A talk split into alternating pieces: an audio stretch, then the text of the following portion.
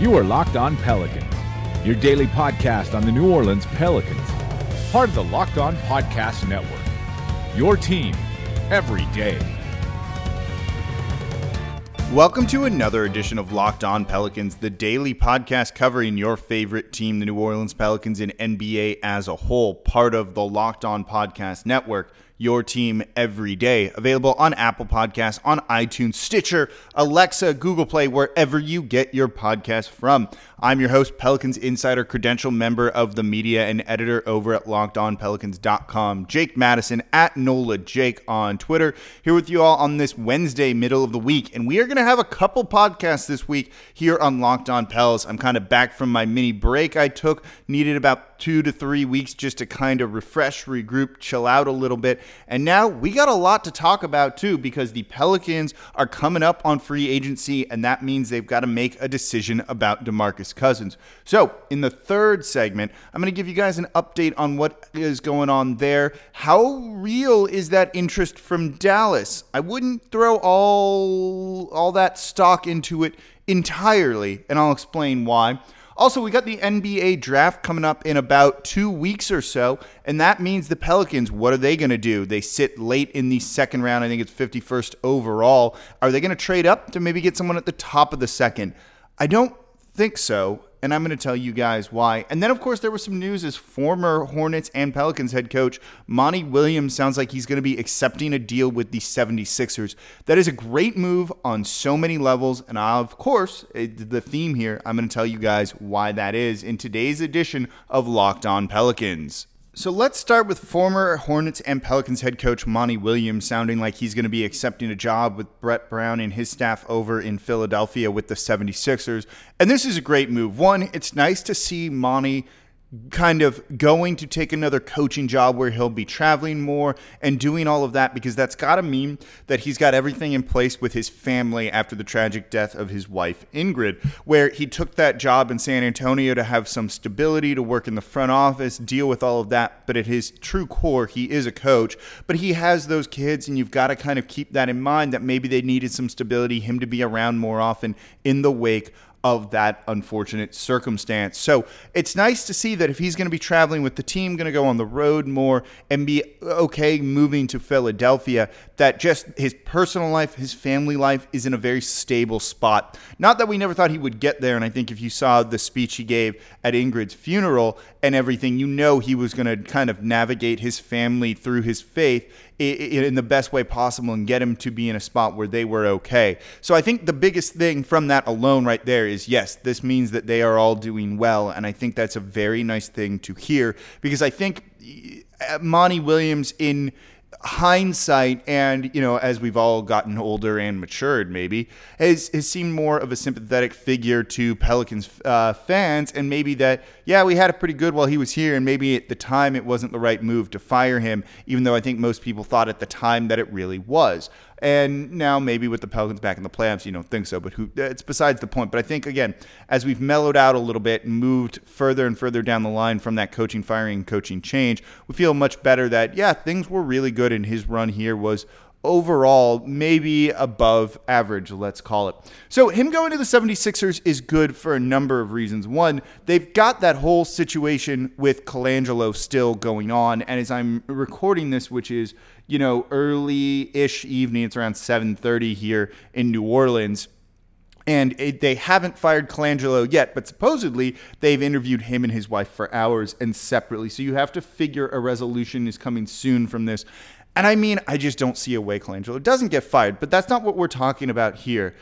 I think it shows, you know, if you were an agent and you had a draft prospect, do you want him working out for this team right now? If he has a bad workout, uh, loose lips kind of idea, you don't want that getting out and maybe hurting his draft stock. So you might not want him to work out for this team if you're the agent of an NBA player and you've seen that they can kind of trash their own players. Maybe you don't want your client to sign there because it can hurt his reputation again throughout the league. And if this is how they treat guys and throw them under the bus like that, nothing good can come of that. But supposedly, according to Woj, Brett Brown has been kind of the steadying force. He's well respected around the league. People feel comfortable with him being there, that it's not coming from him, and maybe they can get some business done that way. So, adding another well respected, steadying force to the coaching staff, and I don't think this was just done in reaction to the Colangelo news. I think this was probably in the works for a while, though. I think that is a good look, you've got to look at Brett Brown and Monty Williams, and those guys can sell things to free agents. There's other issues with Monty and free agents and stuff that's for another day. But overall, I think it shows you've got kind of a, a steadying hand that's still guiding some side of your franchise. So overall, I like this move just for that alone if you're the 76ers, because probably by the time you guys listen to this on Wednesday morning or whenever it is, it very well may be that Colangelo has been fired by the 76ers. Make sure you bookmark lockedonpelicans.com. We are going to be throwing the fire soon, starting with the NBA draft and coverage of second round prospects and what the Pelicans might be doing. We're going to have everyone that needs to be on your radar broken down, telling you who to keep an eye on and who the Pelicans might target in the second round. Then we're going to follow that up with free agency coverage like you haven't seen yet. We're excited. We've all kind of taken a break, refreshed a little bit, and are ready to do it big. Isn't that the hashtag? That is the hashtag. Do it bigger for this free agency period. So make sure you bookmark and check daily lockedonpelicans.com. So when you're listening to this, the draft is going to be something like 15 days away, and the Pelicans have the 51st overall pick in the draft out of 60, so not exactly the highest selection here. So that's going to be coming on up and what does it mean? 51 overall isn't really going to do much for you. And in the past two years, we've seen the Pelicans trade up to select a guy they really like. First in Cheick Diallo, and then in Frank Jackson at the top of the second round last year. They're going to do the same thing? We've got what? What do they say? Twice is a coincidence, three times is a trend, something like that. Are they going to make it a third time and make this a trend of trading up in the second round for guys that they like? So first, if you look at, I, so I say no, let's say that. I don't think that they're going to end up trading up, and I think they're going to end up just selecting right around 51. Maybe they move a little bit up, but not significantly enough to really say, oh my God, they made a move. I think that's kind of what you're going to end up seeing, if anything. But I think overall, the Pelicans are just going to take a guy at 51, and that's going to be that. So, the reasons I say that are, are a couple here. First is when you look at the past two trade ups they've done, the Pelicans had two second round picks. They didn't really have two roster spots to hold those second round picks on. So they traded up to consolidate two for one, maybe get a bit of a better guy than you would have gotten. The first, again, being Cheick Diallo, and then Frank Jackson. Jackson, who would have likely gone in the first round, he was a uh, freshman. You don't often see freshmen in the second round if it wasn't for the injury and the fact that he had kind of a down year at Duke and maybe needed another year to play, but then there was a guy who was going to basically push him out. So overall, it just meant he needed to leave, and the Pelicans traded up to draft him on talent alone. And he was a project. We knew coming in, even if he was healthy all year, that he was going to be a project. They were going to do what they did with, like they did with Cheick Diallo in Diallo's first year here, where he spent the majority of his time in the D League before then kind of sticking around the parent club in the second season, but not really getting that much playing time would have been the plan. Now we're doing that next year. So you have that. It, the same thing with Diallo. These were two guys that were projects. That's the key word here. Both players were projects and, and expected to take a while to develop by the Pelicans. And then if it works out, great, because their upside definitely is there. You know, I don't know if they still have room for another project player. You've seen that it takes a lot of guys to get through an NBA season when it comes to injuries and other things like that. Can you, uh, you know, afford to have three projects on your team that really aren't going to contribute? And I don't necessarily think that Diallo is ready to contribute next year and to be a, a solid rotation big. He'll get chances, yes, but we haven't exactly, you know, what we've seen from him has looked nice at times, but it hasn't looked consistently good throughout his time on the court. So to me, he's still a project. Jackson's going to be playing in the D League. Can you have another roster spot? That's not set for a two way contract kind of guy and is going to count against your roster slots to have a third project? I'd say the answer is no. I think maybe you get a guy in the second round, maybe he makes the team, maybe he doesn't, or then you just send him down in the D League, but you don't want to give up another asset just to trade for another project type player, a future second round pick or something like that. Because it's going to take assets to move up, assets that the, this Pelicans team just doesn't have. So I don't think they're going to move up for that reason. It's really those two. They don't have that second, the extra second round pick to trade up. I, have botched this horribly here, I realize. So basically, they don't have two second round picks to trade up, and they're not going to give up another asset. And yes, they can trade cash for it, but this team's projected to be very close to the luxury tax. Maybe saving the three million would actually be a smart move for the team. And they've usually only traded cash in deals where they're offloading salary too that then won't count against the salary cap. So you kind of save some money too there. This just doesn't add up to be the situation where the Pelicans are going to trade up for another project or trade another asset away to move up and then maybe select a guy that can contribute a little bit sooner. But overall, you know, second round picks, you're not expecting them to contribute right away. Normally. Normally. So that's kind of what you've got. Unless there's someone you absolutely have to have and you think he's going to be a rotation player for you next year, leave it alone. I don't expect the Pelicans to trade up at all in this situation.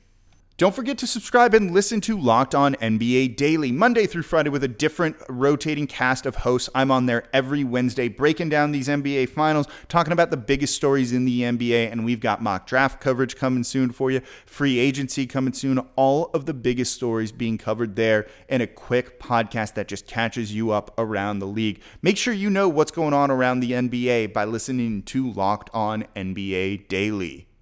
All right, we're at what you all want to know and what's going to be the biggest story around the Pelicans for the next month or so, and that is DeMarcus Cousins. And now the the kind of interest from the Mavericks that have been making the rounds uh, around different places. And you guys know who've been listening constantly. I've been saying Dallas is a threat for Cousins for most of the year now. We and you know that's partially informed, partially just you know you kind of look at the circumstances of everything. They have cap space. They want to compete right away. Mark Cuban isn't exactly the most patient guy, but he's not dumb either, and that's something to keep in mind. He also tends to like centers, I guess. So you kind of see that what they they want to do, and it just kind of makes sense that they would go after a guy like DeMarcus Cousins. But I'm here to tell you all right now that I don't think it's as pronounced as a lot of other people are saying. Yes, they do have interest, 100%, and they're going to be a team that will be in the mix for Cousins but I don't think they're going to be one right away, which maybe gives the Pelicans an advantage. If Dallas is making moves for guys like Julius Randle, I've said Aaron Gordon for a little while with them. If if the Magic really don't want to bring him back, and maybe Dallas can sign him for a little bit cheaper, so I think those are the guys that maybe make a little bit more sense. A lot of people are pointing to Dallas and saying, well, Cuban likes the centers and all that. Yeah, but he also realizes how the NBA is going and realizes you don't necessarily just win behind a big, bulking center like DeMarcus Cousins is. You've got Dennis Smith Jr., which is going to be the future of your team and your main scoring option. And do you want someone who's going to take the ball out of his hands more? Probably not. And I think Cuban knows this, and he knows he doesn't want to commit and kill his salary cap by making bad moves and signings just for the sake of making them. When they signed Chandler Parsons, wasn't the worst move at the time. So it, it, that's kind of what we're looking at here.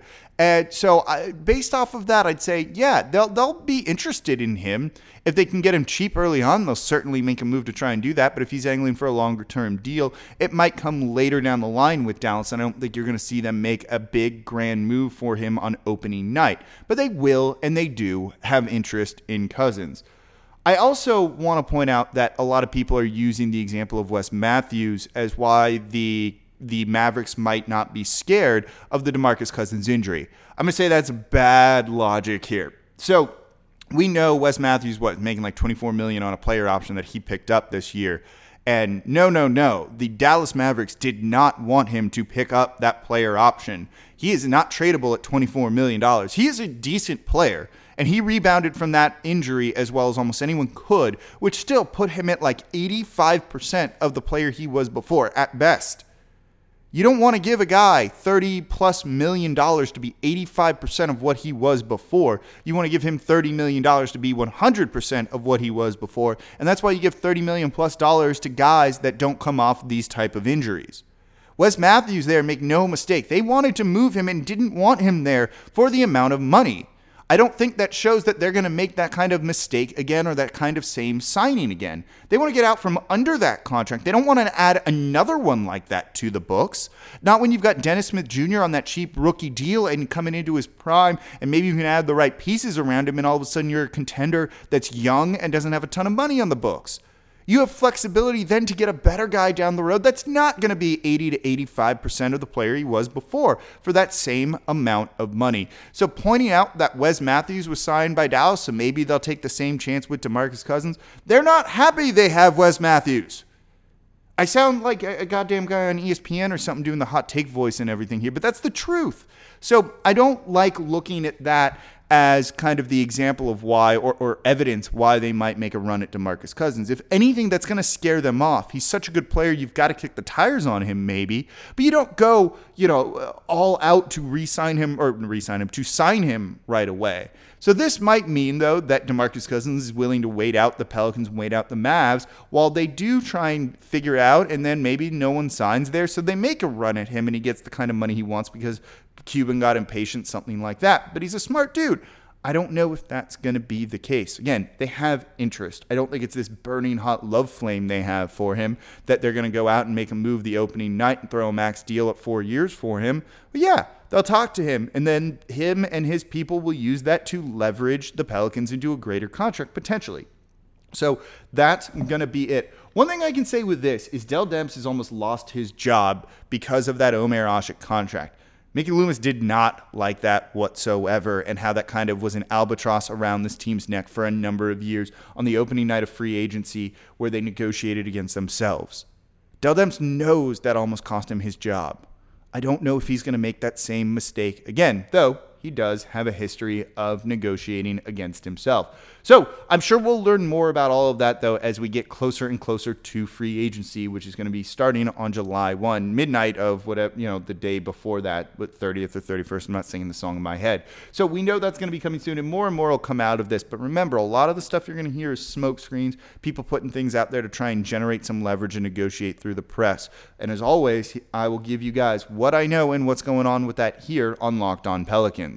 So that's going to do it for this edition of Locked On Pelicans. Got some more for you guys tomorrow where it's going to be a lot of fun. We'll start looking at the second round, talking prospects, different things like that. And we will have a great time as we gear you up for the draft and free agency in the weeks and days to come. So stick with it. We're back to go and say three days a week, though the schedule is still going to be spotty. So make sure you subscribe to Locked On Pelicans so you just know when a podcast comes out. As always, I'm your host, Jake Madison at NOLA Jake on Twitter. I'll be back with you all next time.